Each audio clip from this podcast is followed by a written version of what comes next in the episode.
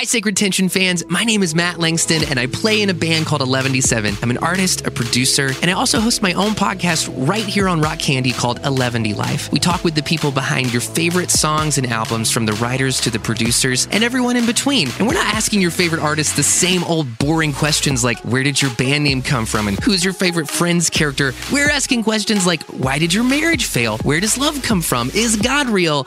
It is a show about the importance of creativity and pursuing your And we don't let guests leave until it gets a little bit uncomfortable. So check it out right here on Rock Candy and your favorite podcast app.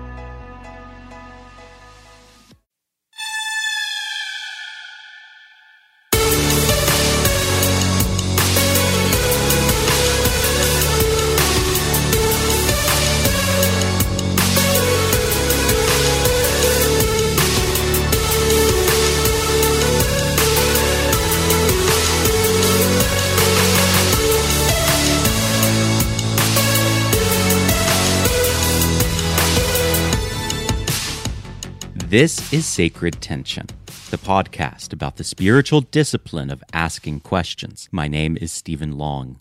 Earlier this year, the Intergovernmental Panel on Climate Change dropped a horrifying ultimatum on the world. We have a mere 12 years to mobilize a World War II level effort to change the effects of climate change to avoid a cataclysmic future.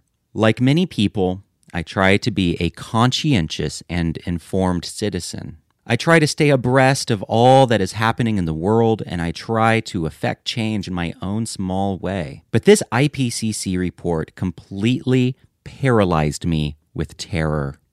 How do we even begin to affect change? In the face of such a daunting task, with the lives of future generations and entire species at stake. I can't imagine that I'm the only person who feels this way. Many of us, when confronted with such huge realities, simply shut down. And that's the very worst thing we can do. To try to help myself and others who might be feeling a similar paralysis, I invited my friend Peterson Toscano back onto the show to talk me and my audience down from the ledge. Peterson Toscano is a climate activist, LGBT activist, biblical scholar, and actor. This conversation is what my soul needed, and I found his hope contagious. He offered some new perspectives that I'd never considered before. And while I still struggle with climate fear, my conversation with Peterson has greatly encouraged me. As Peterson reminds us in this conversation, there is such a thing as climate change denial, but there is also such a thing as climate hope denial. More than anything right now, we need hope that can inspire us to act and to create a more compassionate, connected, and enlightened humanity. With that, I'm delighted to give you my conversation with Peterson Toscano. Hello, Peterson Toscano. Welcome back to the show. Stephen, it is so wonderful to be back. Yeah, so uh, listeners of the show will know you as a former guest who came on to talk about uh, recovering from ex gay therapy.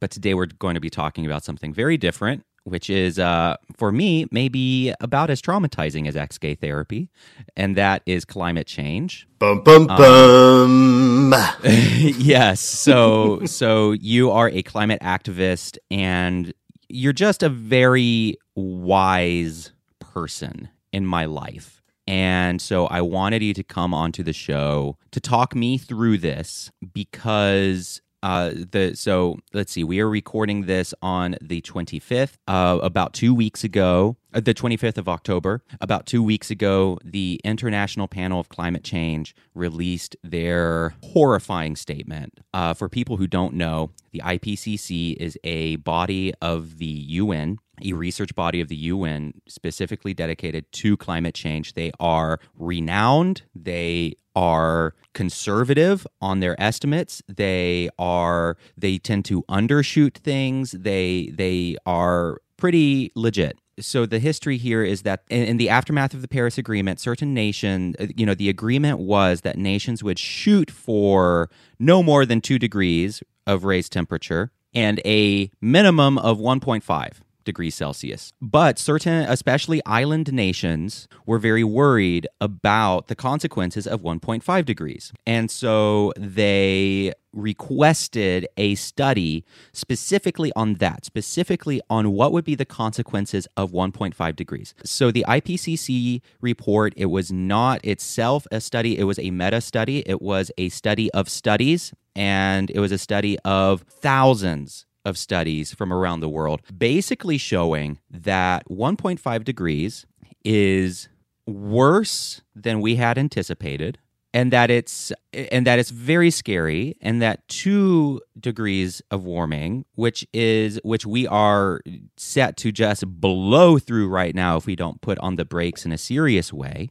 will be absolutely devastating will be a holocaust many times over will be the equivalent of of great genocide. Okay, so Peterson is hearing me frame these in apocalyptic terms and I can see him smiling. So I have really struggled with this.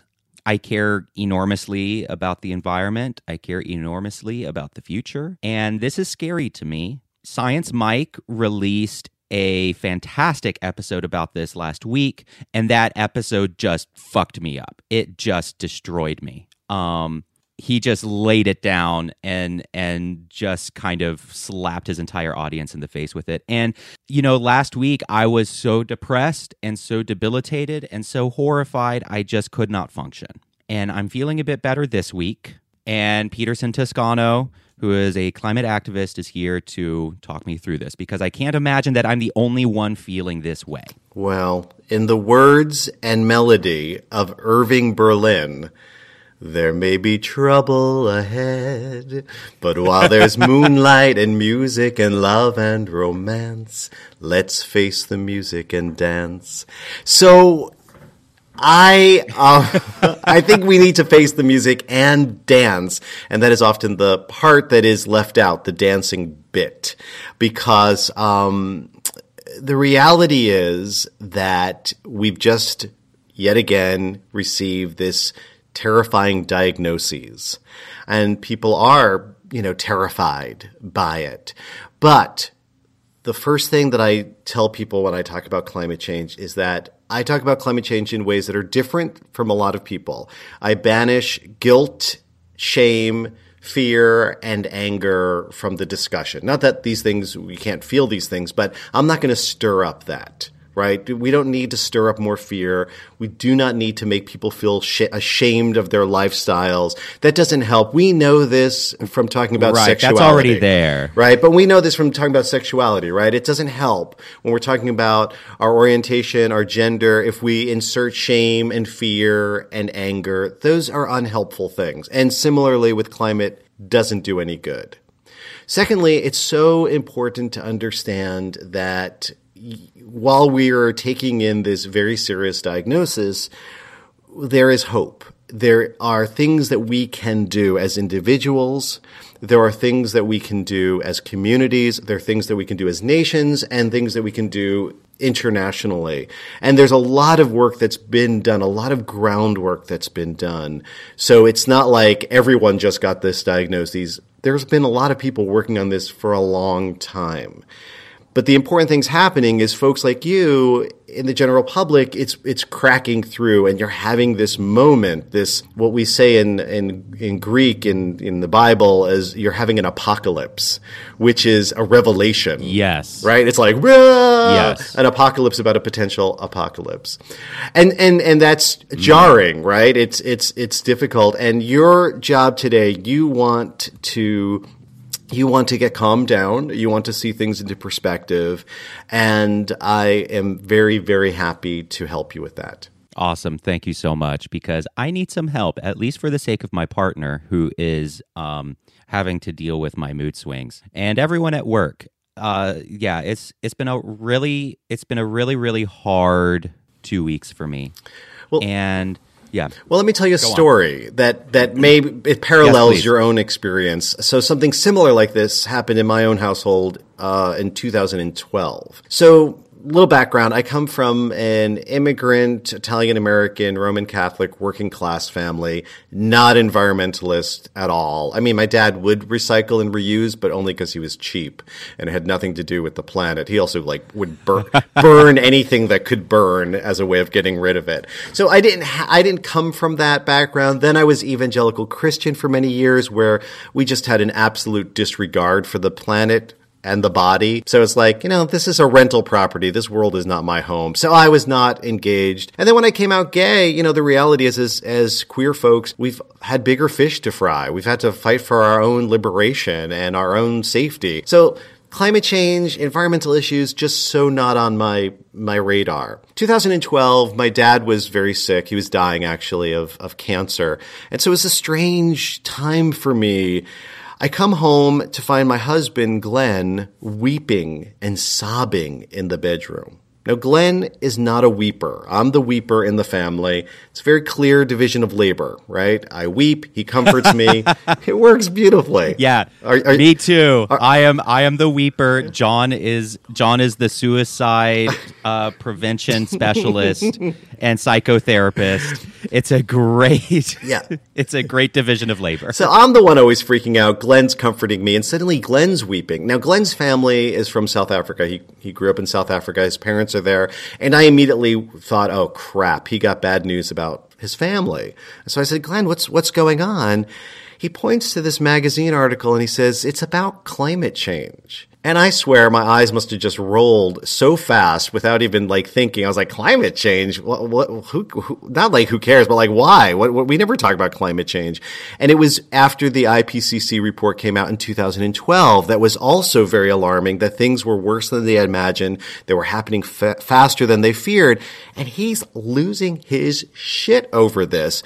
And he's struggling because he, he teaches creative writing and he's thinking, how can I just carry on teaching creative writing when this this crisis is upon us. Now, Glenn, he was involved with the anti-apartheid struggle in the early 90s when he was a university student, and he was part of the queer liberation movement in South Africa. So he's someone who understands there are issues that come up that it's not business as usual, that you need to put your life on the line. You need to get your body involved. And he was feeling this about climate change and having an, like an existential crisis. Like, what can I do? I'm, you know, not accustomed to comforting. I was like, they're there.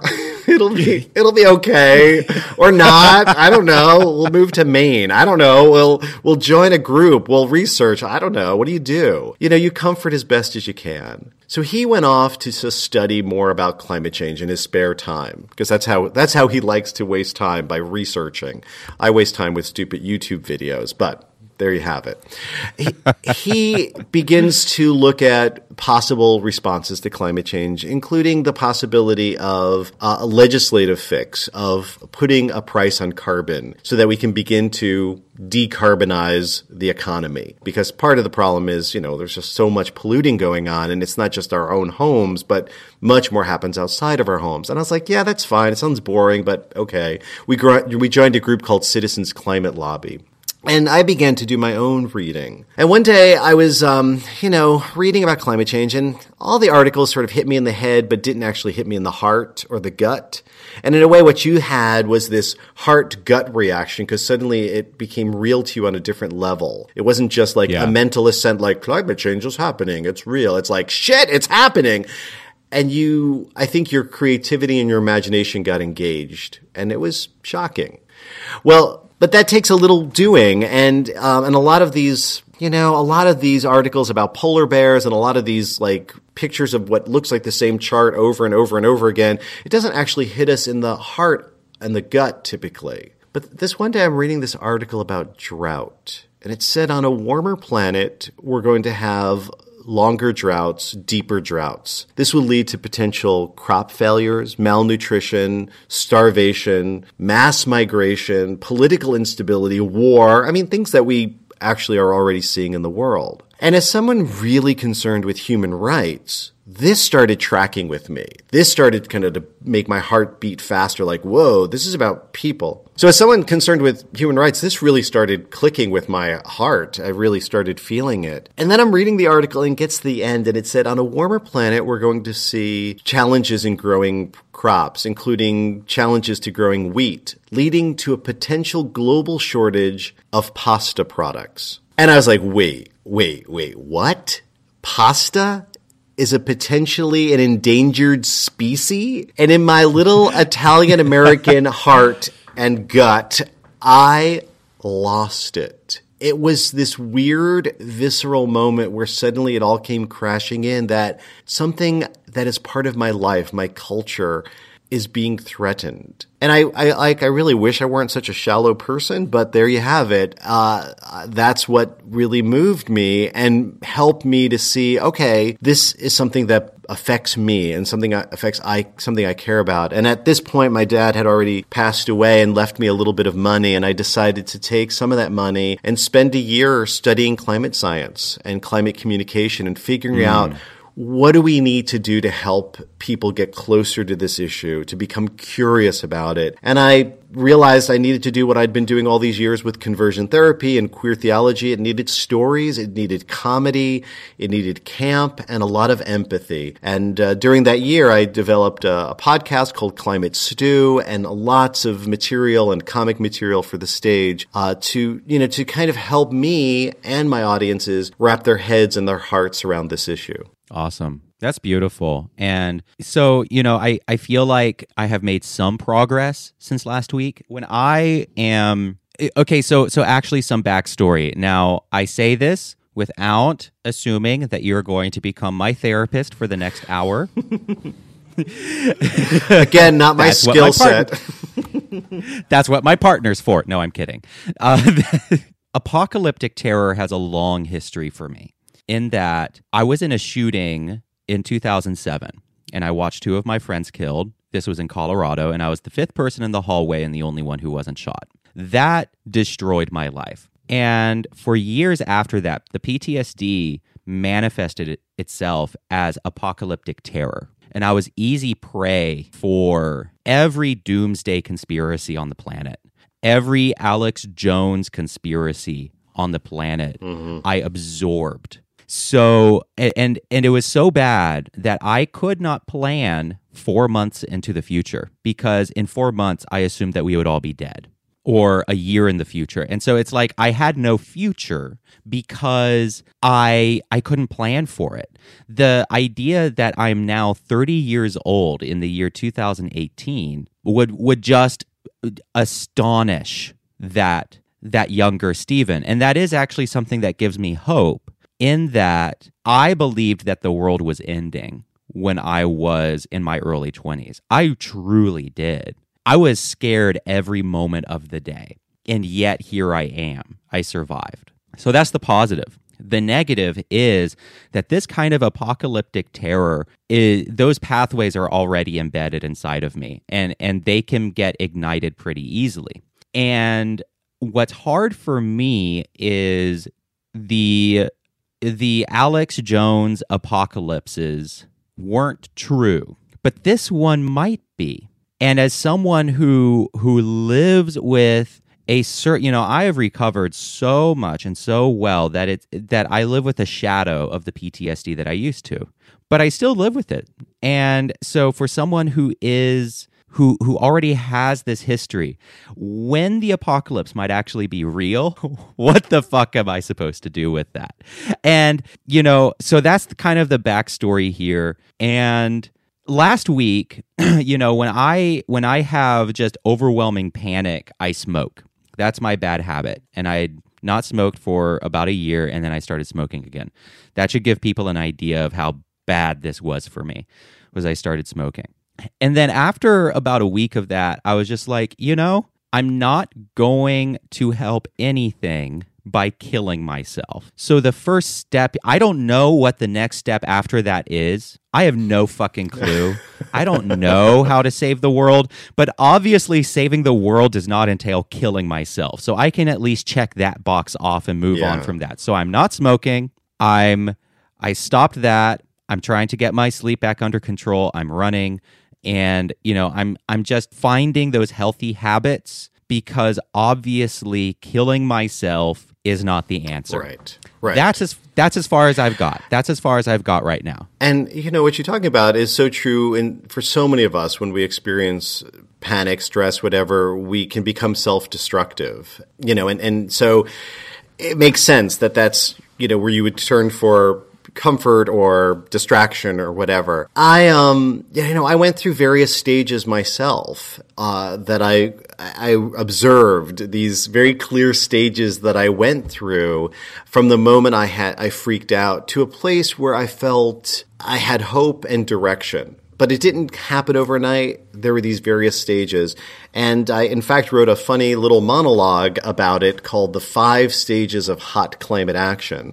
And since I'm a character actor, I could assign a different Yes. character to each of these stages to help highlight it. So some of this may sound familiar to you, some of this may be in your future, but I think when we have a shock like this, it's like hearing, you know, like a parent is diagnosed with something awful. It it takes a little while to really figure out how do I go forward from here. So here are the five stages of hot climate action. So the first stage is the freak out stage, which we've just been talking about. And whatever reason, for whatever reason, my freak out stage sounds a lot like my dad, Pete Toscano. It goes like this. Holy guacamole, it's the end of the world as we know it. Global warming is going to crush us. Drought, flood, pestilence, whatever that is, from the redwood forest to the Gulf Stream water, we're going to hell in a handbasket. So then, after freaking out for a while, the pendulum swung a little to the other side as I toyed with denial.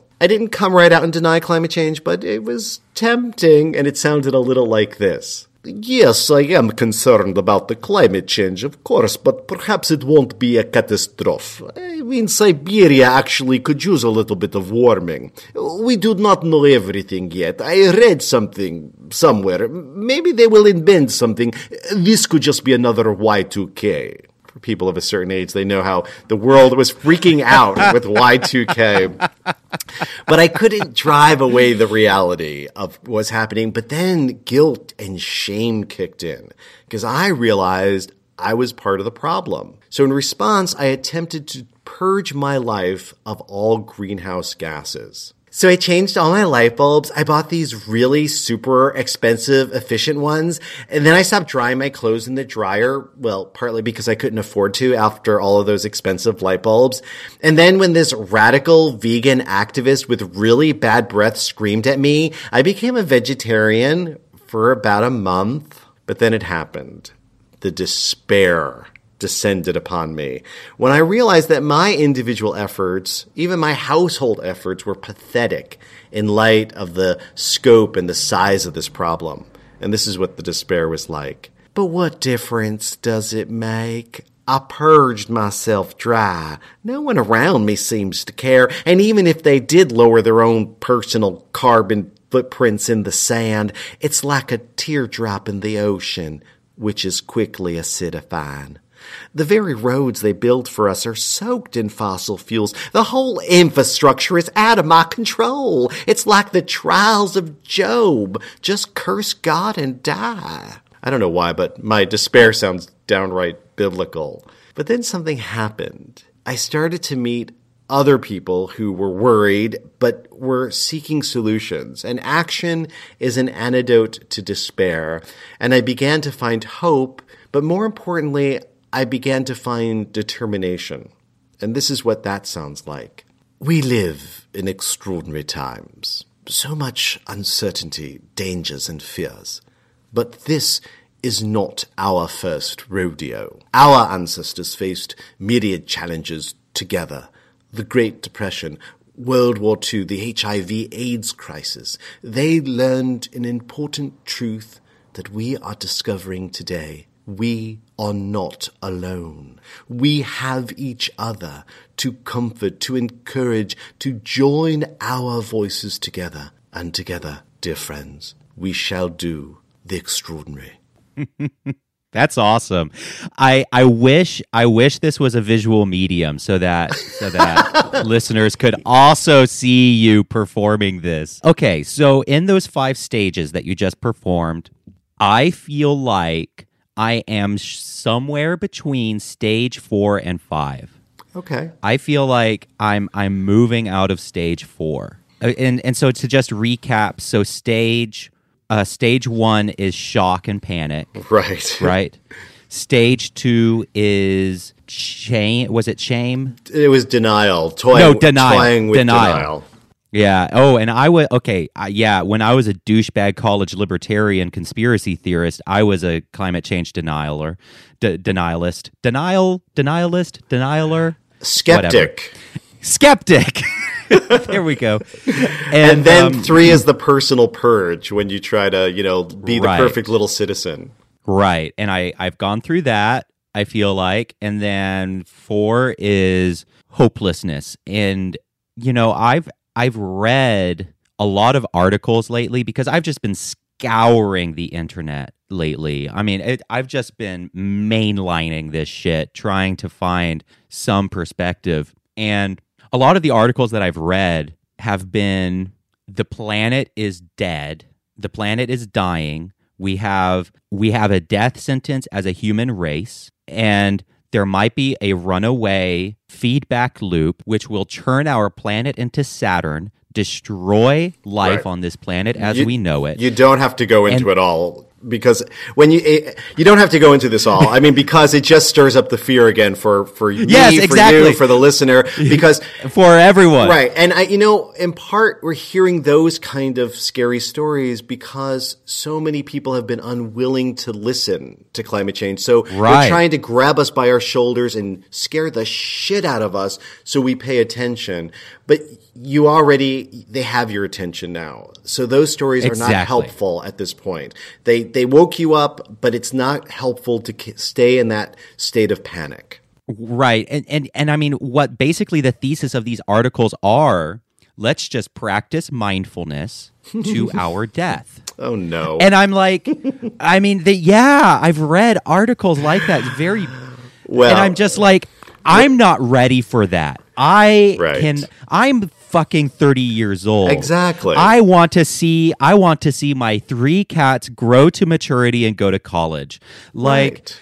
I Well, and, and- have a loving future. what you're running into, okay, we talked about people who are climate skeptics, climate deniers. There's also a group Yeah. of people who are hope deniers. They deny the Yes. possibility of hope. They deny the possibility of success. And strangely enough, a queer way of looking at climate change is one that envisions a hopeful sustainable, successful, just future. That takes actually a great deal, much more imagination and, and it's more radical than to just assume that everything's going to go to shit. Yes. Yeah. And so what I hear you saying is you're pushing back against this despair.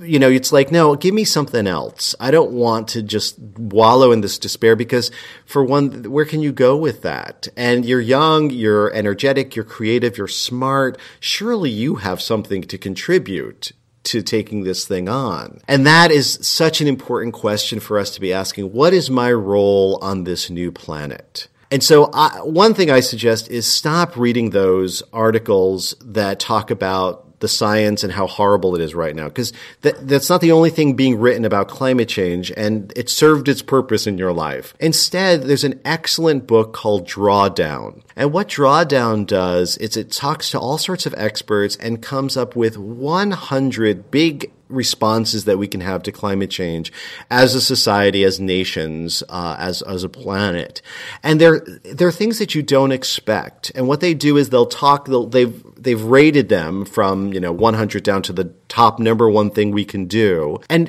interestingly enough, number five. Number five thing that can really help in reducing carbon emissions and drawing down our dependence on fossil fuel is the education of women and girls globally. Number Yes. five. And why is that, right? Well, in part because it makes women more independent. They have more uh, financial control over their lives. They have more control over their reproductive rights and re- reproductive health. And they end up having less children. but they also are able to earn more money and protect their families in different ways. There's lots of things, but that's the number five thing, which is something that so many people are already on board for the education of women and girls is so critical in human rights work. So I would say like they have an excellent website, the drawdown website where they have some samples of this. And I bought the book. It's a big, beautiful, brightly co- colored book. And literally for about a hundred days, it was my daily devotion where I would read one of these. They're usually one or two pages each and they give you the breakdown of how this solution can help really address climate change and who's working on those solutions. So that's one thing I would do is is start looking at different sources. The second thing I would say is, you know, there are two ways that people approach climate change. One is the fancy word mitigation. How can we reduce our pollution? And the other is adaptation. How can we respond to the changes that have already occurred on our planet and that will increase? With mitigation, there's just so much I can do, right? I can lower my carbon footprint, but really the system is locked in because the government has to change how we get our energy. And while fossil fuels are so cheap, changing over is going to be really difficult. And so that's why putting a price on carbon, getting involved with that is helpful. But adaptation, well, there's a lot actually I can do around adaptation. I've been talking with uh, Dr. Natasha DeJarnett from the American Public Health Association, and she says that climate change poses the greatest threat to public health. Also, it's the greatest opportunity to improve and protect public health. Because if we know these risks are coming, there are things that we can do. And there's these really fascinating studies that show if a community is close knit, strong and connected before an extreme weather event, more people survive than in a community that is the same demographics but is not close knit. And what one of the ways we can respond to climate change is by building community. And for LGBTQ people, this is so critical at a time when we're really feeling threatened in the United States legally, politically. The threats to climate change also affect us differently. We are at a little greater risk to climate change than perhaps our straight and cisgender counterparts, which seems weird, right? Like, why would climate change affect, like, is it homophobic and transphobic too? Like, everything else on the planet? but no, it's not. It's that, you know, this is how I look at it. If you're having a hard time in America on a sunny day when it's nice out. If you're having a hard time on one of those days, it's just going to magnify when a big storm comes or a heat wave comes. So think about LGBTQ youth. 40% of homeless youth in America are lesbian, gay, bisexual, transgender, queer, or gender non binary. These are the kids who say it's safer to live on the streets of a city I don't know than in my own home and my own community. That's still happening today. They're also a population that often don't go to shelters. Although there might be youth shelters in the city, they don't feel safe. Why do you think that is? I mean, I can't imagine that it's a stable setting. No, that's for sure. It's and I can't and I can't imagine that that it is. I mean, this is a whole thing actually that I'm this is a whole world that I'm not terribly aware of, but I can't imagine that they don't experience homophobia and abuse and racism and sexism there as well, and physical abuse and sexual abuse and whatnot. I imagine that it's just as prevalent there. Yeah, and, you know, and exactly what you're doing is what's required in thinking about adaptation for climate change, engaging our our imagination and what you're imagining is is true particularly when you think about who runs most homeless shelters. It's usually churches and religious organizations that run many of them. Some are you know run by the city or whatever but it's usually churches. And so people young people rightfully assume well I'm not really welcome there. Also they're highly gendered spaces where they separate people by sex which is something our current administration is really trying to say that your gender is whatever your birth sex is. And that's what happens at these shelters. Boys here, girls there. Well, if you're trans, if you're gender non-binary, you don't want to put up with that shit. So you have a whole group of people who are already vulnerable, who are more vulnerable because they won't seek shelter on a nice day. But what happens when the storms come? And that's what we're seeing with climate change bigger storms, more frequent storms at times, um, but definitely bigger, more dangerous storms. And it's not just what happens during the storm, but afterwards, that aftermath, the flooding and all that.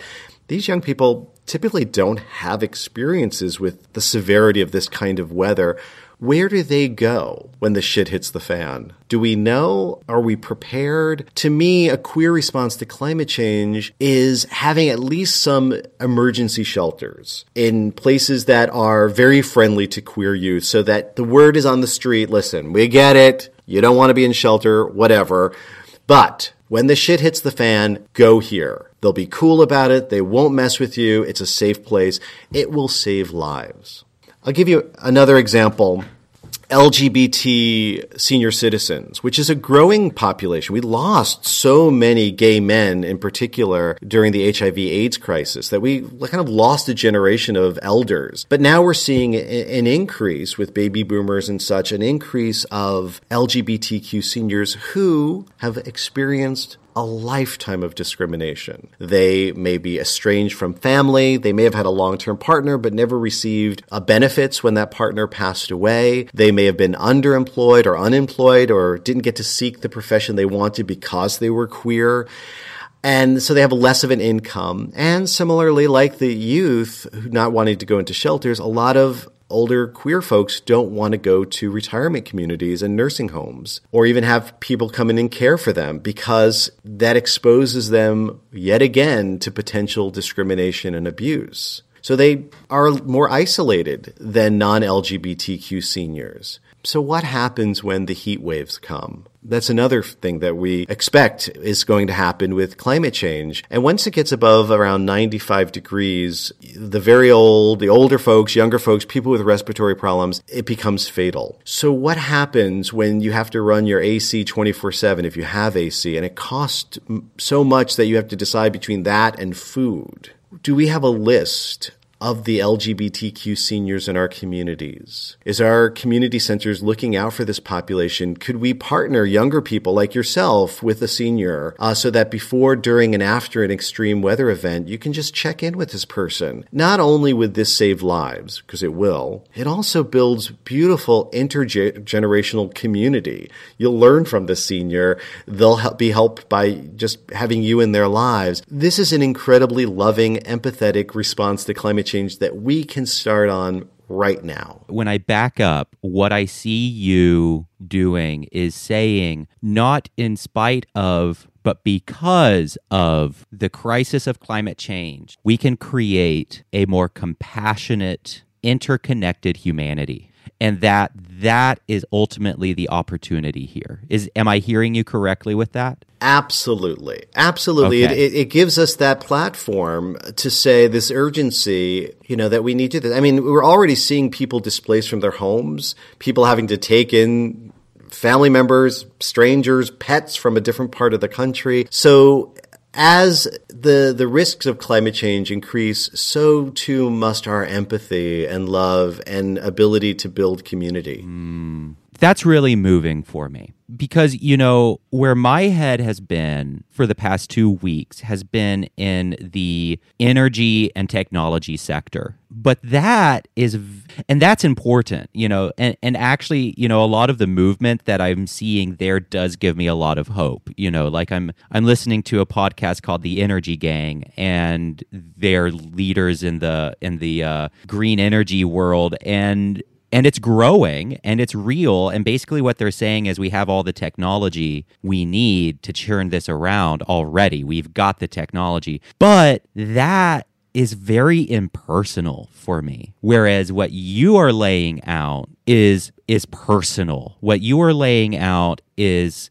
is relational and personal and not just where I send my money. And that to me feels so much more hopeful and real and tangible and sustainable for me than I'm just going to give my money to to this startup or to this foundation or to this whatever to grow the technology that we need. You you see what I'm saying? Like what you are describing just feels so much more human.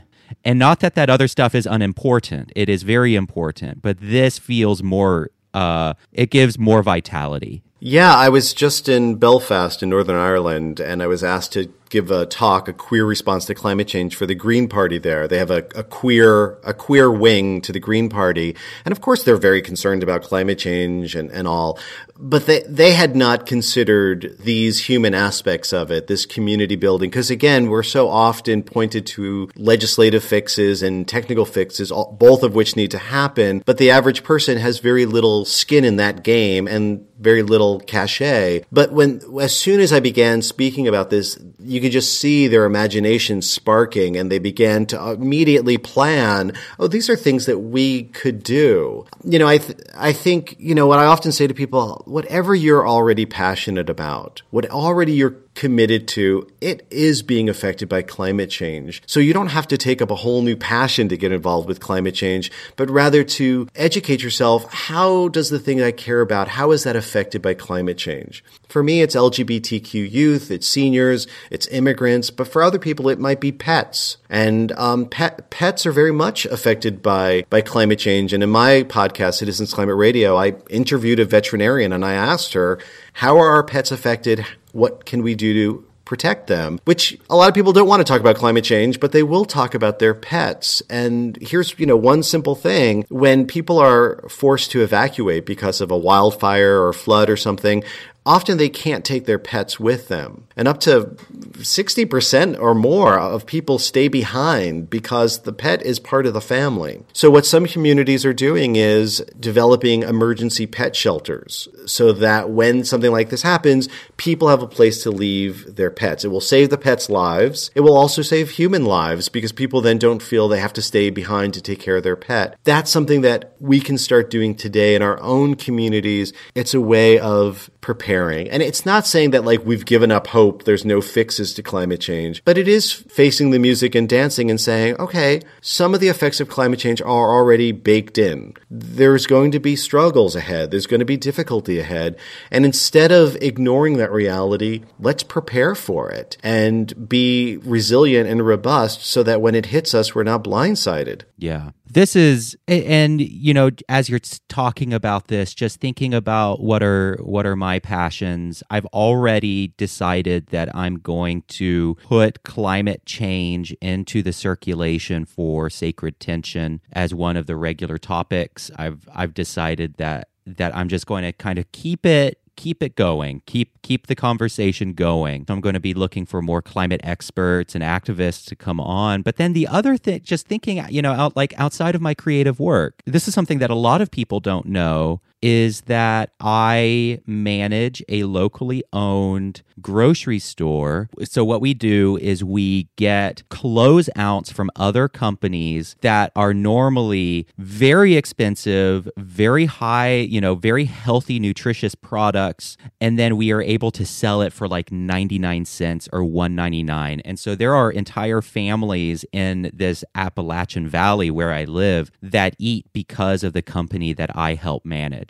And so, one of the things that I'm really passionate about is food distribution, food sustainability, and helping people eat and connecting that to this as well. And and what can I do there? That's that's interesting to me. That's some that's another passion of mine. Yeah. And that's what it, you know, in a way, you are an expert and becoming more and more of an expert in this at a time when we need people who know how to do that sort of thing. I was just in Orlando, Florida, and I met with somebody who teaches hospitality. Uh, and because in in Florida, the hospitality industry is huge. You have all these parks and everything. And in chatting with this professor, I realized people who are being trained to work in hospitality at a Disney hotel among families where there's lots of fears and stress and exhaustion and all, in a way, they are perfectly being trained to help in times of extreme weather events because they have to keep cool and calm and be problem solvers and be flexible and resilient. And so we had this great chat about how a,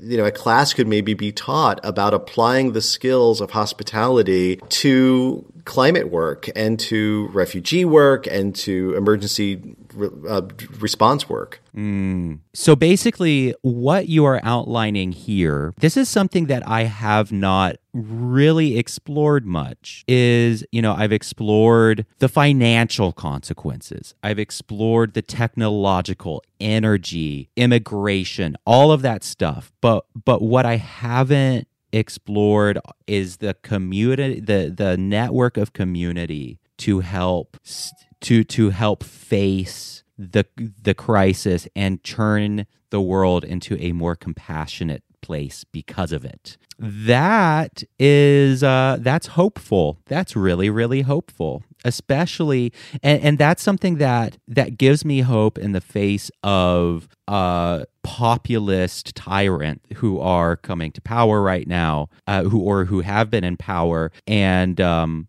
because let me i'm just kind of working this out as i talk about it because the the policy stuff feels much more desperate when when compared to the state of many western countries right now however the state of western countries can feel more hopeful when we start to initiate this kind of interconnected compassion hmm.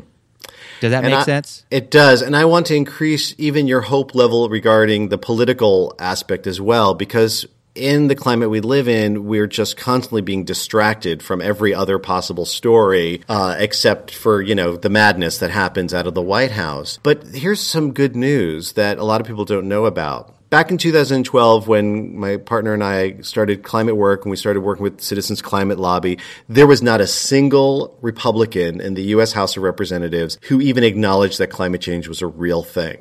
Maybe behind closed doors, we could have a, a conversation, but publicly, Absolutely not. A few years ago, there were suddenly a handful, up to 12 Republicans who broke ranks and signed this Republican um, statement, basically saying that climate change is real. And as people who have conservative values, this is something that we need to address. And that was major. You know, it started with just a handful, but it got up to 12. Now there is a bipartisan climate solutions caucus in the U.S. House of Representatives. So this is a caucus where for every Republican, there's a Democrat. So the goal is to come up with a bipartisan bill. That caucus now has 90 members, 45 of them Republican, 45 Democrats. That's larger than the Freedom Caucus, which is where the Tea Party had come out of. This is, you know, a growing thing. So suddenly it's not a taboo is- issue for Republicans, more moderate ones, obviously, to talk about climate change and those who are most affected by it in parts of Texas and Florida. Similarly, there's a huge movement on college campuses among young Republicans. One of the big causes that they're taking on is putting a price on carbon because they're very concerned about climate change. So they're trying to influence the Republican Party to put a price on carbon and say, we care about this. This is our issue. Do not ignore this. And finally, I just uh, did interviews for my November show on my podcast with the Young Evangelicals for Climate Action. So these are evangelicals who are very, very concerned about climate change because of their faith, because they believe in loving our neighbor. And you have these groups of people who traditionally have had nothing to do with this issue suddenly taking it on as their number one issue. Hmm, yeah. I didn't know especially about the caucus. That's amazing. And that's, what happens that's really with encouraging. these sort of change things? I, I learned a lot from from Glenn and his work with with apartheid and the anti-apartheid struggle. And that so often with changes like this, it seems that things are actually getting significantly worse before they get better. And it seems like people involved, it's like, are we just spinning our wheels? Is nothing happening? And they've been doing groundwork for years, sometimes for decades, but then something happens and there's a shift and suddenly things change so quickly it takes their breath away. It went faster than they could imagine. We saw it with marriage equality in the United States, for instance. Went from, you know, one presidential cycle to the next things just changed rapidly. Um, you know, it happens with other movements like that. And I truly believe with climate, so many people are working so hard on the ground level that there's going to come a moment when things are going to lock into place and the political will is going to be there. And we're going to see changes in our systems that will happen so quickly that um, it will be astonishing. Mm. You know, you are you're bringing to mind something that I keep reminding keep trying to remind myself of, which is that I, okay, so, you know, being gay in North Carolina, just five years ago, I could not have imagined a time in which gay marriage was legalized throughout the entire United States. And, you know, there were people, respected people, saying, oh, it won't be for another 10 years or more. You know, it won't be for another couple of decades. I mean, and you've, you probably heard that too. Um, because the landscape was just so fraught. And you know living living in north carolina uh, i was i was planning on moving to the west coast because it, the the atmosphere here was just so hard. I wanted to be in a place where marriage was legal. Uh, and then suddenly it was like the atmosphere caught fire in a good right. way Right. It was like kaboom. and uh and realizing I actually don't know the future. Like I I don't the a future in which gay marriage was legal was actually a future that I could not imagine. Or, you know, kind of a more technological example, who in 2006 could imagine that there would be this incredible device called a smartphone that would literally transform every single part of our lives that would appear just 2 years before the first iPhone came out magical. That that it you know like almost like a Harry Potter wand. Like unbelievably magical but who could imagine that that would be a reality in just 2 years you know what i'm saying so i don't know it you're helping yeah. me you're helping me grasp the fact that human ingenuity and compassion uh, is a thing and that i truly cannot imagine the future and that there is the potential for great horror, but there's also the potential for great movement forward. Yeah, I mean, the reality is this is not our first rodeo, right? We we have as a people faced big things. It may be the biggest rodeo, but it's not the first one. And I get a lot of hope actually from looking at uh, the 1980s and early 90s with uh, the response to AIDS, where you had so many of the same situations where you had a government that refused to act, people who wouldn't want, didn't want to talk about it, people afraid of the issue. Uh, hate crimes actually went through the roof during that time period, and people were suffering but not being cared for. I mean, most hospitals in New York wouldn't even take in AIDS patients. So when you see what our ancestors did and how they acted up and they used their creativity, their anger, their um, fierceness to to get the attention of America and to change systems, including how drugs were tested and the relationship between patients and doctors they change systems. I think, well, for one, it gives me hope. Like we've done this kind of thing before, uh, and it has every level of that, right? Caring for people, building community, taking care of food distribution was a huge part of the early HIV/AIDS crisis. And that gives me hope. So traveling to the past, I think is helpful. Traveling to the future also has been helpful. During that year off when I was doing my climate work, one of the things I tasked myself with was writing monologues as if I were a historian writing in the year 2157, like about 150 years in the future. And and expecting that it was a chaotic period, those 150 years, but ultimately we succeeded in that we decarbonized our economy and we adapted to climate change and we developed a more just, loving world. So this historian then is tasked with with giving these short two minute little overviews of how we did it. Like basically, who are the players, what happened. And I wrote 50 monologues as this historian, writing as if we already achieved it all. And it's called That Day in Climate History. Uh, and, and I included it in my Climate Stew show. And part of it was for me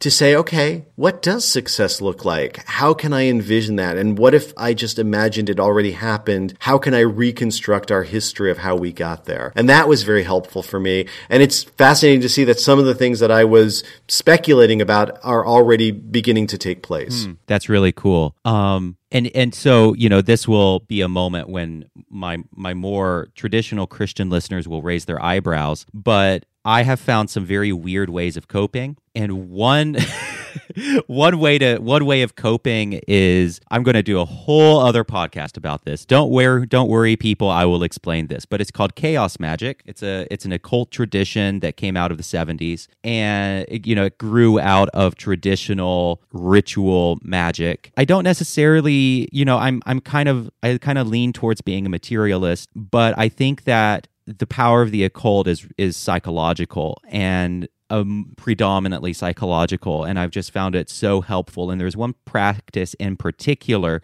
called sigil magic, which is where you draw a pattern, and as you're drawing this pattern, you you envision a future or a goal that you that that you want to explore or an experience or an emotion that you want to explore. And you ask yourself how did i get to this place? As you draw the sigil. And it can just be squiggles it can just be it can be whatever you want but but pouring that feeling into whatever it is that you're drawing. How did i get to this place? And so my question as i draw my sigil lately has been how did we move the dial forward on climate change and how was I part of that?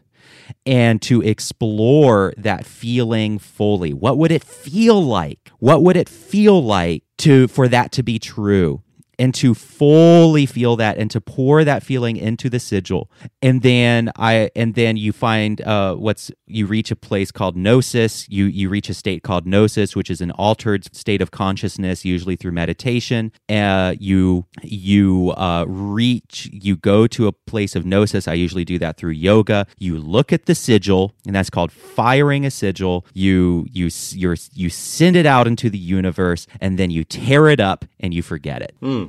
It's a very powerful process psychologically. And and that and so I've that's kind of been my version of what you did of um, how did we get there and exper- actually fully experiencing those emotions because I think one of the the benefits that I've experienced with the uh, with chaos magic and with sigil magic is it is allowing me to experience emotions and possibilities that I otherwise wouldn't. And so that's a, I, I encourage people listening to find your own unique way of exploring the the experiences and emotions of of succeeding on this subject and you can do it creatively write a story write a song do weird occult bullshit like i do write a monologue like peterson and to, in, a, in such a way that you can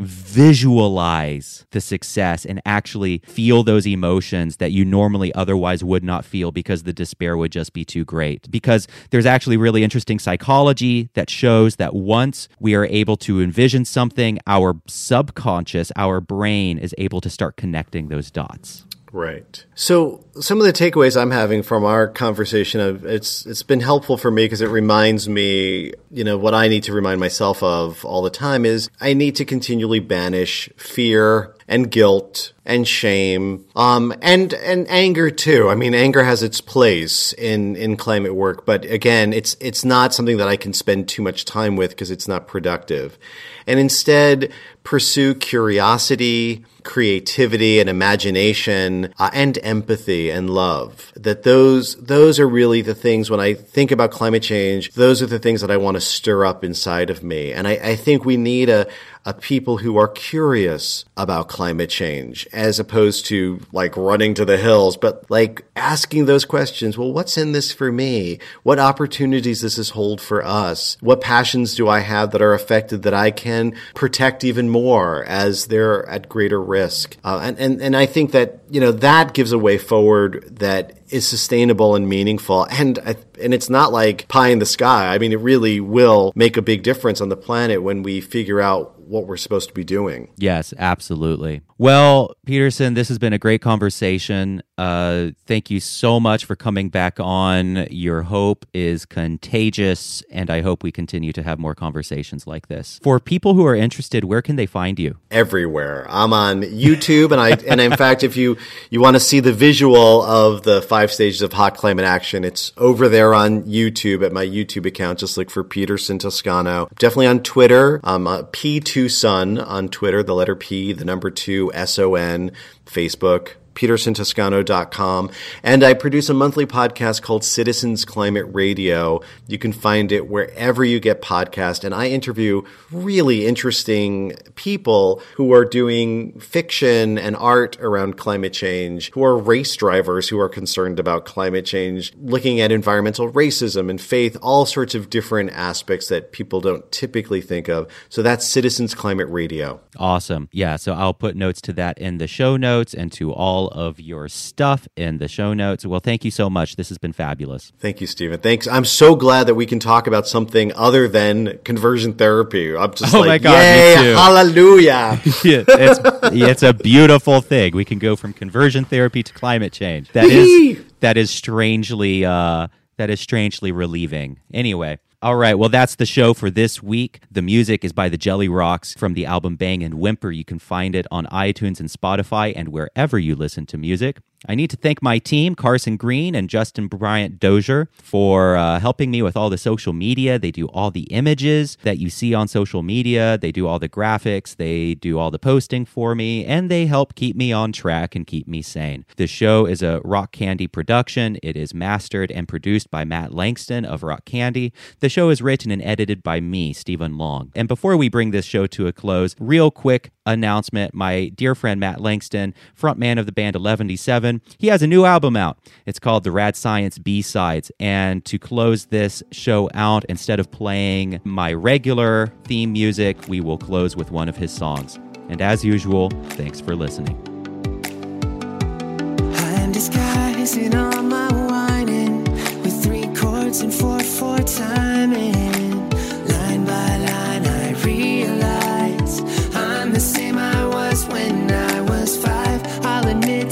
narcissism if it keeps me out of prison. My situation's tragic,